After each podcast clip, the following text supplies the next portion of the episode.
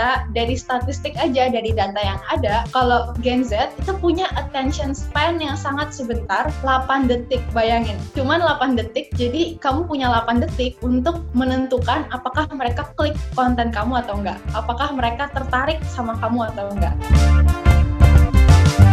Kalau kita mau cari tahu soal uh, jualan atau soal produk sesuatu, kita juga buka sosial medianya. Jadi konten memang sepenting itu ya di era yang sekarang. Nah karena itu aku mulai perjalanan aku sebagai konten kreator untuk bantu teman-teman mulai bikin konten gitu.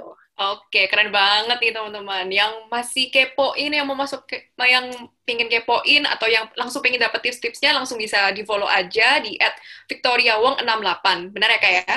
Iya. Nah. Langsung di follow aja teman-teman. Nah sekarang kita akan masuk ke materinya.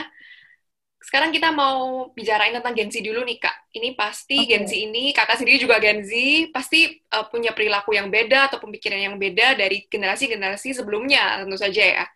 Dan kalau buat generasi ini menurut observasi kakak, apa sih yang mereka sekarang cari di sosial media? Apa sih yang generasi Gen Z ini cari di sosial media, dan bagaimana sebuah brand atau pemilik bisnis ini bisa menampilkan image-nya di sosial media agar menarik buat Gen Z nih? Supaya waktu Gen Z lihat, udah lihat kontennya menarik nih, tapi lihat brand image-nya kayak, ah kok gini, nah supaya nggak kayak gitu gimana ya, Kak? Menurut Kakak. Oke, okay, nah jadi uh, lebih ke arah karakter Gen Z ya, dalam yeah, gimana sih caranya supaya kita komunikasi sama Gen Z ini, supaya kita tuh pesan sama kontennya itu nyampe. Benar, benar. Nah, mungkin bisa mulai dari yang pertama, itu karakter mereka. Sekarang mereka tuh suka sama sesuatu yang sifatnya personalisasi ya justru. Nah, ini kemarin aku sempat riset juga, kalau ternyata, ini tadi datanya mau aku tunjukin, tapi intinya Gen Z itu lebih nyaman sama yang namanya face-to-face communication ketimbang sama Uh, ini ketimbang sama kayak lewat texting segala macam. Dan ketika ditanya kenapa mereka nyaman sama face to face, dan mereka ngejawabnya kalau mereka merasa itu lebih transparan, lebih otentik, dan lebih jujur, lebih honest gitu.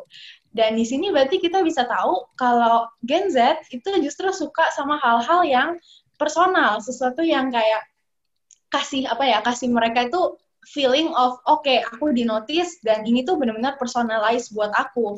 Dan di sini juga ada data yang bilang kalau Gen Z itu buka email-email yang sifatnya tuh kayak personal buat mereka. Misalnya, kayak ada headline-nya mungkin, halo Vicky, atau halo siapa, gitu. Nah, itu mereka kan lebih mau ngeklik ketimbang sama email-email yang sifatnya profesional, sifatnya kaku, gitu ya.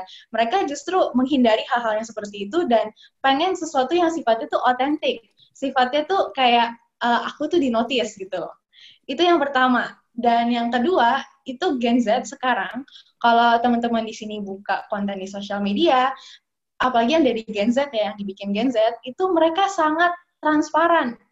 Dalam konten-kontennya, isu-isu kayak misalnya kita sebut salah satu influencer kayak Catwomanizer. Nah, dulu tuh kan kagak ada yang namanya topik seputar sexual health atau segala macam, itu nggak pernah dibahas. Dan sekarang kenapa topik-topik seperti ini yang justru ngetrend, justru trending topik dan disukai orang? Karena Gen Z adalah generasi yang suka sama hal-hal yang transparan, yang apa adanya gitu. Jadi mungkin kalau dalam komunikasi kita penting banget supaya kita ini bisa setransparan mungkin dan se apa ya? bisa bikin Gen Z ini merasa kalau kita ini sebagai brand atau sebagai seseorang yang jualin sesuatu ke mereka, kita memang jujur apa adanya gitu. Dan ini juga, sebentar, aku, tadinya aku juga mau show statistik juga yang intinya kayak Gen Z itu lebih interaksi sama konten-konten yang sifatnya itu memang apa adanya, yang seperti itu aja. Nggak harus yang sampai kaku-kaku banget, tapi justru konten yang ya memang seperti ini gitu lah ya, itu mereka lebih interaksi, mereka lebih relate. Gitu ya. Terus apalagi sih yang dicari Gen Z? Selanjutnya itu mereka pengen terlibat. Jadi hmm. Gen Z itu generasi yang pas dia lahir itu saja sudah banyak apa ya aktivitas sosial yang bisa dia gabung. Jadi Gen Z itu pengen merasa dia terlibat dalam suatu movement, dalam suatu gerakan, dan dia itu pengen terlihat mendukung gerakan yang dia percaya gitu. Karena itu penting banget buat kita memperhatikan nilai apa yang dipegang brand kita, dan kita bisa komunikasikan itu ke Gen Z, supaya kita bisa mengajak atau menggandeng mereka bareng, dan mereka merasa kalau mereka tuh bagian dari brand kita. Mereka bagian dari, apa ya, loyal customer, dan mereka bagian dari gerakan kita. Misalnya, let's say kita bikin brand yang tujuannya untuk uh, mengurangi popu, uh, polusi gitulah ya. Nah, dengan kita coba komunikasiin ini ke Gen Z, itu mereka pun juga bisa ikut serta atau bisa ikut terlibat, sehingga mereka bisa posting hal-hal yang dukung kita juga gitu. Jadi Gen Z ini uh, generasi yang justru pengen terlibat, bukan yang pengen didiemin atau di apa ya kayak uh, enggak deh, ini pokoknya aku yang kayak gini profesional, nah kamu kamu liatin aku aja di situ. Enggak gitu. Mereka pengen ikutan terlibat dalam gerakan kamu. Oke, okay, terus, oke, okay, nah sejauh ini aman lah ya suaraku? Aman, aman, aman. Aman, oke. Okay. Nah, selanjutnya Gen Z itu generasi yang sifatnya visual banget. Nah ini, uh, ini bahkan maksudnya aku sehari-hari juga merasakan seperti ini sih sebagai Gen Z ya. Yang namanya video, image yang menarik itu jauh lebih lebih apa ya jauh lebih bikin aku ngeklik ketimbang sama teks, jujur seperti itu. Dan ternyata dari statistik aja, dari data yang ada, kalau Gen Z itu punya attention span yang sangat sebentar, delapan detik. Bayangin, cuman delapan detik. Jadi kamu punya delapan detik untuk menentukan apakah mereka klik konten kamu atau enggak, apakah mereka tertarik sama kamu atau enggak. Jadi attention span mereka sangat sebentar, karena mereka dari dari lahir aja mereka udah apa ya sudah banyak, mereka kan lahir di era informasi kayak aku gini. Jadi ya di mana-mana uh, begitu lahir udah dapet gadget, udah ngelihat informasi ini itu. Jadi attention span-nya itu sangat sedikit. Banyak distraction makanya, ya, Kak. Iya, makanya konten-konten di TikTok itu bisa viral karena memang uh, kontennya itu sebentar banget, ya kan? Dan jadinya mereka jadi apa ya tertarik buat nyimak karena ya attention span-nya ya cuma delapan detik itu, gitu. Jadi okay, kalau kita bikin iklan, kita bikin konten, delapan detik pertama itu sangat menentukan apakah mereka ngeklik atau enggak, gitu. Oke. Okay. Uh, Oke. Okay. I think so far itu sama satu lagi. Gen Z itu ya mungkin teman-teman di sini mayoritas sudah pada tahu kalau mereka tuh sangat tech savvy, atau bahkan gen generasi ini dipanggilnya tuh iGen. Aku baru tahu kalau generasi Z itu juga dipanggil iGen karena I G E N kayak iPhone tapi I-nya ini I-G-E-N. Oh, karena I-Gen. Mereka tuh sangat ini, ya mereka tuh sangat dari lahir mereka memang udah diekspos sama dunia yang penuh informasi, teknologi. Jadi mereka menghabiskan waktu kebanyakan itu ngeliatin H P. Bahkan di sini kayak lima puluh persen dari generasi Z lebih itu menggunakan H P lebih dari lima jam setiap harinya gitu. Wow. Dan delapan puluh lima persen generasi Z itu tahu produk dari sosial media. Oke, okay, jadi bisa kelihatan banget ya, sosial media sama konten di sini pengaruhnya seberapa besar. delapan puluh persen lebih loh, mereka tuh tahu produk dari sosial media. Dan tujuh puluh dua persen itu beli produk online selama sebulan terakhir. Jadi bisa kelihatan di sini, kalau uh, generasi Z itu mengambil keputusannya lebih cenderung malah aktivitas yang di online. Oke, okay, jadi yang makanya kayak dengan adanya pandemi ini, apalagi jadi tambah, aku yakin statistiknya tambah gede. Karena ya orang nggak bisa keluar, semuanya di dalam rumah, dan apa ya, e, perilaku konsumer pun berubah gitu ya. Gitu. Dan pengaruh ini satu lagi, oke okay, satu lagi, Gen Z itu sangat terpengaruh sama yang namanya apa yang mereka lihat di sosial media dan influencer.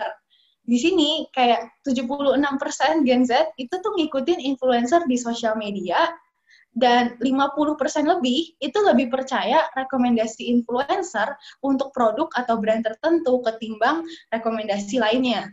Jadi uh, aku yakin teman-teman di sini juga yang lagi nonton pasti udah ada yang nge-follow influencer di sosial media. Terus ada juga yang nge-follow orang-orang yang punya banyak follower di sosial media. Aku cukup yakin teman-teman di sini bisa relate ya. Karena memang influencer itu punya pengaruh yang cukup besar dalam Gen Z ngambil keputusan. Oke, Oke, jadi itu itu kurang lebih yang dicari Gen Z. Oke, jadi kita tadi udah belajar Gen Z itu suka sama sesuatu yang personal, lebih transparan, mereka juga pengen terlibat di movement, mereka lebih terlibat di campaign, terus visual, very visual focused ya Kak ya, dan attention ya, span-nya dikit banget, cuma delapan detik. Wow, itu kayak kalau di zaman dulu tuh seperti anak-anak yang toddler gitu ya, mereka benar-benar attention span-nya nggak bisa lama-lama. Nah, kalau kita ngomong tentang bisnis di betul, social betul. media, kita nggak bisa lepas dong dari yang namanya konten. Setuju ya Kak ya? Nah, berdasarkan... Betul. Jadi, kalau disimpulin, ya, iya. Kalau disimpulin, mungkin intinya Gen Z itu uh, tadi yang pertama buat mereka, terus yang kedua, sesuatu yang transparan atau jujur apa adanya. Karena mereka itu kayak, begitu misalnya kamu bohong atau kamu salah, misalnya let's say sesimpel kamu uh, generasi ini mereka tuh sangat sangat mem- menghargai kejujuran dan transparansi kita sebagai brand gitu ya. Dan terus yang ketiga itu mereka sangat tadi uh, sangat fokus banget sama tech savvy, mereka udah melakukan keputusan beli atau nyimak produk semuanya itu dari gadget mereka, dari online.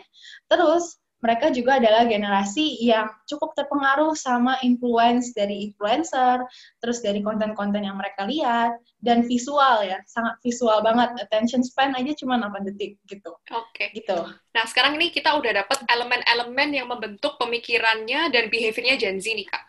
Nah, bagaimana kita mm. memformulasikan dari elemen-elemen itu konten yang bakal dinotis sama Gen Z? Bagaimana seorang pelaku bisnis atau seorang content creator atau so- sebuah brand dapat membuat konten dari delapan dari beberapa ya sekitar delapan uh, elemen ini? Bagaimana uh, ketika seorang Gen Z lihat konten itu mereka nggak kayak ini apa sih terus langsung di-scroll gitu?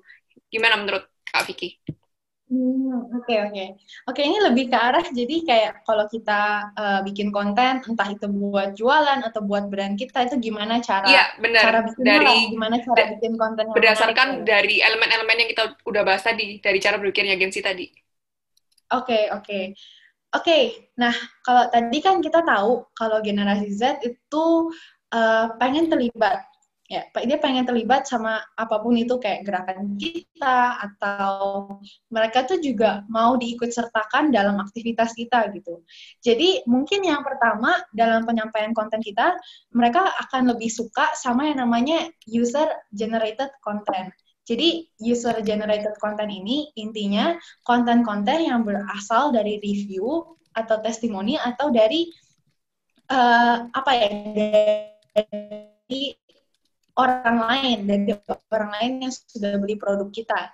Nah ini kamu bisa lihat kalau user generated content di social media itu kalau yang biasa kita lihat ya, itu kayak misalnya ada orang uh, post foto review atau post foto mana. Nah ini ada satu strategi yang menurut aku cukup menarik dan dipakai sama brand-brand di luar juga, yang dimana mereka itu pakai hashtag di social media yang intinya mengajak orang-orang tuh untuk ikutan ikutan dalam user generated content ini. Jadi misalnya, setiap kamu beli apa dari toko kita, kamu mendukung gerakan ini dan pakai hashtag ini ya, supaya kita bisa lihat kamu. Produk itu viral, karena kembali lagi Gen Z terlibat kan. Jadi akhirnya mereka setelah dapat si produk, mereka nggak berhenti di situ, tapi mereka juga bikin konten, user-generated konten ini. Oke, kayaknya agak terputus dari Kak Vicky. Sedang ada gangguan sinyal. Sedang ada gangguan sinyal.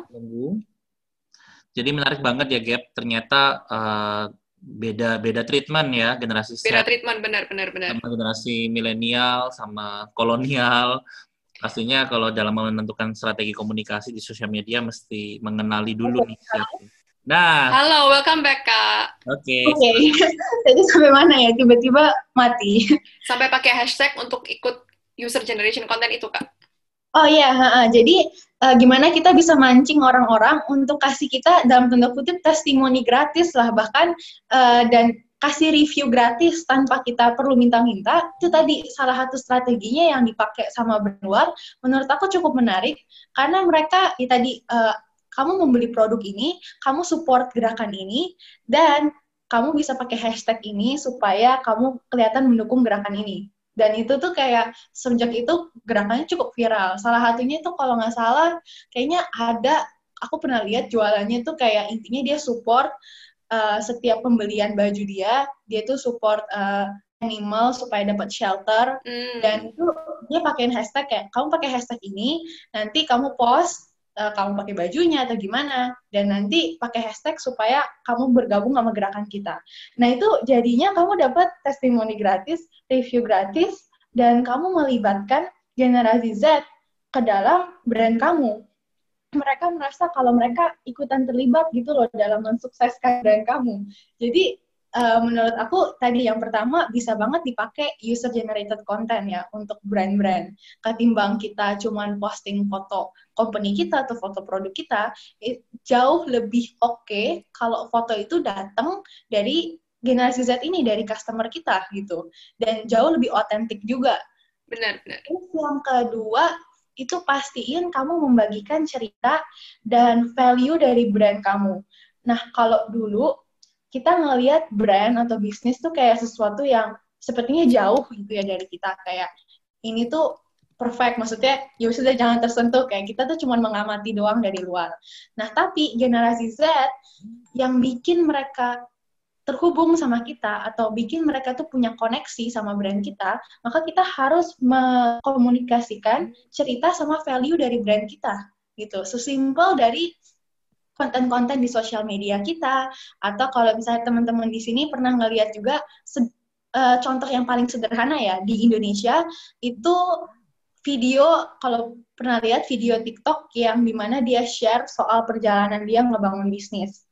Nah, hal-hal yang seperti itu kayak kelihatannya transparan banget ya, cuman itu yang bikin generasi Z tertarik sama kontennya. Kayak kembali lagi mereka tertarik sama konten yang transparan, apa adanya, dan menunjukkan kalau aku ini manusia gitu loh, brand ini manusia, bukan uh, sesuatu yang nggak bisa mereka sentuh gitu loh. Jadi okay, semakin kita bisa menjalin hubungan kita sama customer generasi Z ini dengan menjadi semakin terbuka ke mereka, komunikasiin apa value kita, cerita dari brand kita, maka mereka akan merasa kalau mereka tuh semakin connected dan mereka merasa kalau kita ini manusia gitu, memanusiakan brand kita intinya. Itu sih. Terus, apalagi uh, untuk ini Kak yang me- mengatasi visual, uh, attention span-nya mereka yang kecil banget, itu gimana caranya kita bisa bikin konten yang langsung nangkap attention-nya mereka begitu ada di timeline-nya mereka, mereka langsung oh what is this, apa ini, itu gimana ya Kak caranya? Oke, okay, kalau ini sih ada berbagai, sebenarnya ada berbagai rumus, cuman paling apa ya, yang paling aku saranin itu benar-benar tahu masalah mereka dulu kayak okay. Karena orang tuh biasanya ke trigger, paling ketrigger sih sama fear ya, rasa takut. Jadi mereka tuh uh, kalau misalnya di emotion kan ada marah, ada kesel, ada sedih, ada fear. Nah, yang paling trigger orang untuk melakukan sesuatu itu sebenarnya fear. Jadi kalau diperhatiin headline atau konten-konten yang sifatnya kayak nyebutin apa yang mereka takutin tuh mereka akan lebih ngeklik gitu lah ya. Misalnya kayak let's say kita bikin konten um, kamu bakalan rugi beli skincare kalau nggak perhatiin hal ini, gitu. Kayak okay, hal-hal yang seperti itu. Jadi, uh, pastiin taruh di headline, di bagian yang paling depan, itu sesuatu yang memang kena, kena banget ke masalah sama kena ke keinginan mereka, gitu. Jadi, uh, baru nanti di belakangnya kita jelasin soal produk kita, soal apa benefitnya. Tapi headline atau menit-menit pertama itu penting banget untuk kita ngomongin apa masalah sama apa kira-kira yang dimauin sama audiens kita gitu. Okay. Itu sih. Jadi P R-nya sekarang buat para brand atau content creator atau pemilik bisnis nih research ya. Apa sih yang jadi ketakutan atau jadi concern utamanya Gen Z gitu ya Kak ya? Iya betul. Karena kan Gen Z sendiri juga marketnya kan luas, beda-beda. Kalau misalnya kamu di bidang let's say skincare, ya berarti target market kamu tuh misalnya generasi Z yang memang pengen supaya dapat kulit yang glowing tanpa jerawatan. Terus kalau misalnya seandainya kamu bisnisnya let's say uh, bisnis misalnya F and B, bisnis olahraga gitu atau okay. fitness. Berarti target kamu adalah generasi Z yang tertarik sama fitness. Jadi kembali lagi generasi Z besar. Nah, coba kamu riset kira-kira apa sih masalah dia, terus kira-kira apa yang yang apa sih yang sebenarnya dia mauin selama ini, tapi dia nggak berhasil dapet ini gitu loh. Nah, okay. itu yang menjadi headline yang menarik gitu. Oke, okay. oke, okay, oke, okay, oke. Okay. Nah, sekarang kita tadi sudah bahas konten, gitu. Tapi konten itu... Nah. Halo? Oke. Okay. Silakan Kak, tadi ada yang mau disampaikan? Oh, uh, enggak. Itu, itu. Oke. Okay. Terus paling untuk tambahan, kayak kita perbanyak video aja sih. Karena sekarang oh, okay. statistiknya kayak orang tuh lebih nyimak video ketimbang teks atau image, gitu. Oke, oke, oke. Menarik, menarik, menarik. Nah, sekarang tadi kita sudah bahas tentang konten, dan konten itu distribusinya ada beberapa platform ya, Kak, yang sekarang kita mm-hmm. akan uh, fokuskan adalah TikTok dan Instagram nih. Nah, buat teman-teman Gen Z ini pasti TikTok ini kayaknya udah ngalahin Instagram banget. Kayaknya mungkin pertama kali yang dibuka kalau dari milenial atau Gen Z yang dalam tanda kutip agak tua, mungkin dulu Instagram. Tapi sekarang yang dibuka mungkin TikTok ya. Mereka juga lebih, tadi seperti kata Kak Vicky, lebih suka banget dengan video, dan video-video singkat seperti TikTok yang bakal menarik perhatian mereka. Nah, jika bisnis ingin membuat konten, mereka ingin melakukan konten marketing di dua platform itu, apa sih Kak bedanya antara aku mau bikin konten promosi di TikTok dan antara aku mau bikin konten promosi di Instagram? Bedanya seperti apa, Kak? Oke, okay.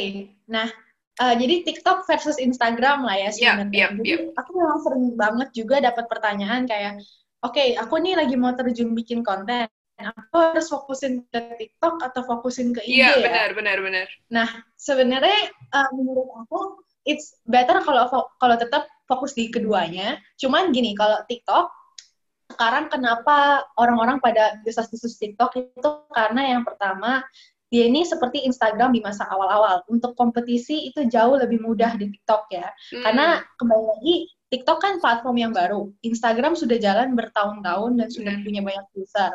Jadi TikTok itu uh, yang nyimak itu masih lebih gampang gitu untuk kompetisi di TikTok. Kayak misalnya konten-konten yang jualan aja masih bisa masuk F Y P di TikTok. Kalau kayak di Instagram kita nggak bisa berharap kalau konten jualan bisa masuk ke Explore Bener. Gitu. Ya kalau dulu di Instagram kita posting konten yang misalnya foto produk masih bisa lah.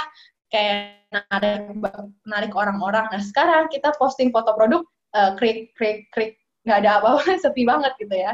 Nah beda sama hal- halnya di TikTok, itu cuman karena persaingannya lebih mudah di TikTok. Terus yang kedua, TikTok itu dia audiensnya gini. Kalau di Instagram itu sebenarnya jujur dari pengalaman aku sendiri dan juga kemarin aku sempat ngobrol sama teman aku, dia at dokterkulitku dot com itu juga di Instagram dan TikTok. Dan d- dari pengamatan kita berdua ini, kalau di TikTok itu lebih sulit untuk edukasi audiensnya, karena ini kalau di Instagram itu kita punya Instagram Story. Instagram Story yang dimana kita bisa interaksi sama audiens, kita bisa um, jualan juga lewat Instagram Story, terus kita juga bisa edukasi produk kita. Nah, kalau di TikTok, nggak ada itu TikTok Story gitu ya. Dan hmm. mayoritas audiens di TikTok itu memang yang benar-benar tadi, um, kayak kalau di dalam perjalanan customer, itu tuh mereka benar-benar orang asing yang benar-benar kayak ya pengennya fun gitu loh, pengen di entertain. Kalau di Instagram itu sekarang udah mulai nyampur audiensnya, udah ada yang memang join Instagram karena dia pengen misalnya beli sesuatu atau pengen belajar sesuatu gitu. Jadi kalau dari pengamatan kita berdua ya, kayak it is easier, lebih gampang untuk ngeedukasi orang atau ngeedukasi customer di Instagram ketimbang di TikTok. Itu sih Uh, apa ya sedikit pengamatan yang kita lakuin. Terus sekarang kayak Instagram, dia bahkan udah mau rilis fitur-fitur kayak guide yang bisa kita pakai untuk kasih petunjuk kayak pandu. Dia tuh pengen apa ya jadi platform yang bisa edukasi juga. Nah kalau di TikTok belum ada tuh kayak gitu. Dan mayoritas konten-konten di TikTok juga konten-konten yang lucu, menghibur. Terus kalau kita coba posting konten yang agak-agak serius atau kayak posting konten yang pakai bahasa sulit di TikTok, itu bakalan kontennya itu bakalan sepi gitu loh, krik, nggak ada yang nonton karena kembali lagi audiens di TikTok mereka jauh lebih prefer konten-konten yang sifatnya fun, yang menghibur. Dan kalau di TikTok udah pasti mereka prefer short video, video-video yang pendek. Nah, kalau di Instagram kita sekarang bahkan ada tren karosel, di mana tadi kayaknya sebelum aku mulai sesi ada yang bilang kalau dia uh, maksudnya dari follow Instagramku aja dari karoselnya itu bisa belajar banyak gitu. Nah, kalau di TikTok itu orang lima belas detik dari temen aku nih ya yang dia udah punya sampai I think udah sampai ratus ribuan follower di TikTok, itu kayak orang lima belas detik uh, span-nya itu udah skip gitu ke video lain. Makanya dia sekarang udah batasin videonya di bawah lima belas detik. Nah, makanya aku juga di TikTok itu sebisa mungkin videonya di bawah lima belas detik juga sekarang. Karena memang audiens di TikTok ya attention span-nya segitu. Sedangkan kalau di Instagram kita masih bisa pakai karosel, buat edukasi, bisa Instagram live juga, bisa Instagram story. Nah, kurang lebih seperti itu.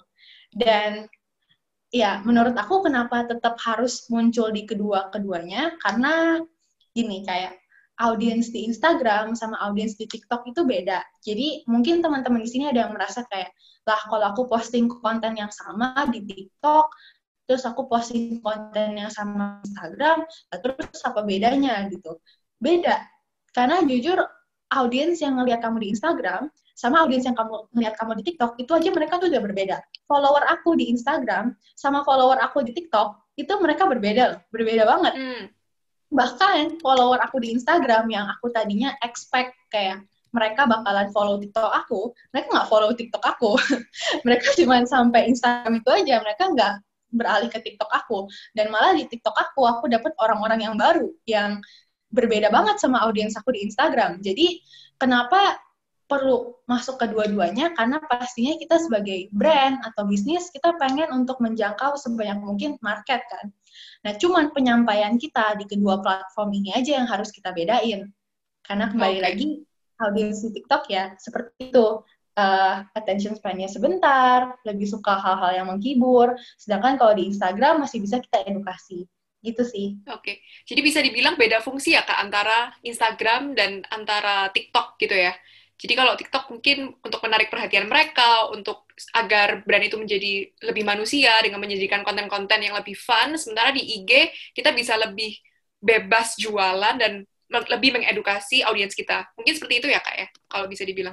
Mungkin iya, bisa dibilang seperti itu. Dan bahkan sekarang kayak Instagram itu bakalan rilis fitur baru kan namanya Reels. Reels. Nah, dia juga nggak mau nggak mau kalah nih sama TikTok gitu.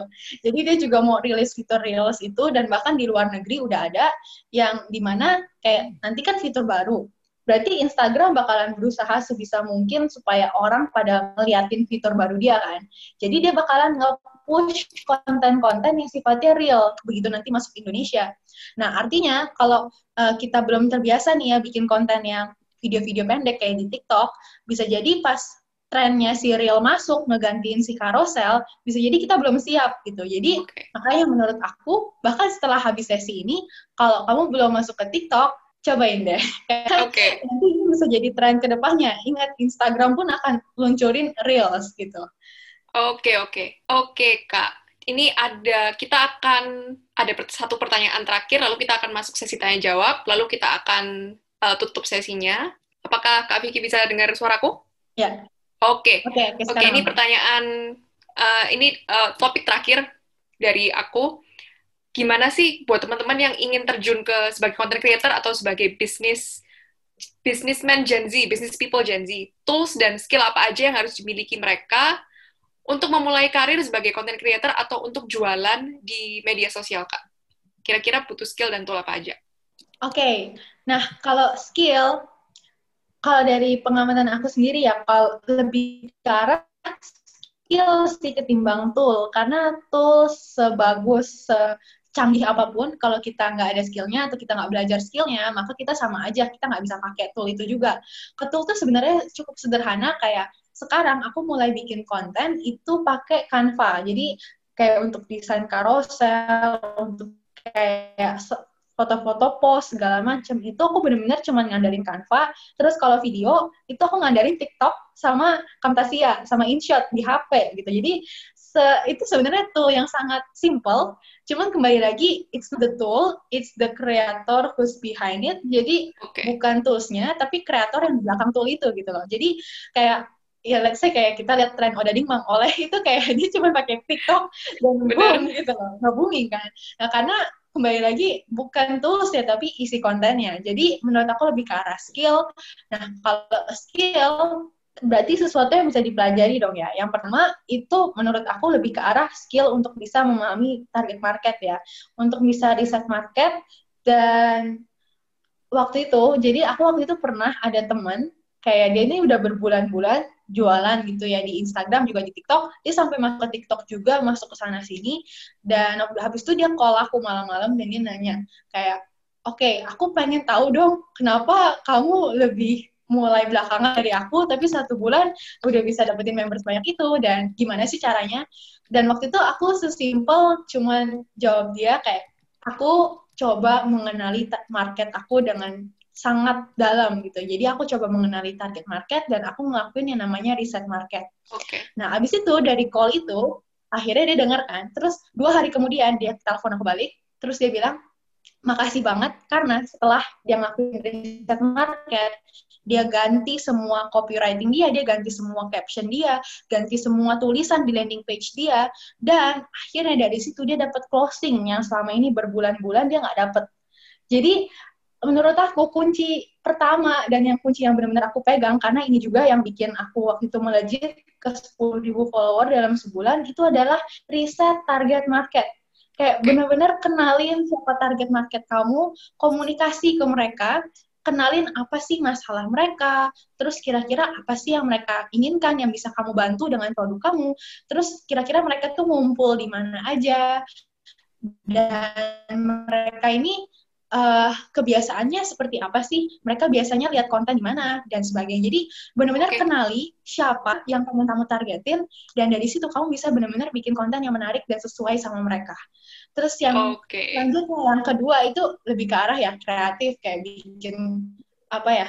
Uh, desain segala macam. Cuma kembali lagi kalau desain, video segala macam itu semua bisa dipelajari. Yang paling penting tuh isi kontennya. Dan isi konten itu datang ketika kamu benar-benar memahami target market kamu siapa, gitu. Oke, okay.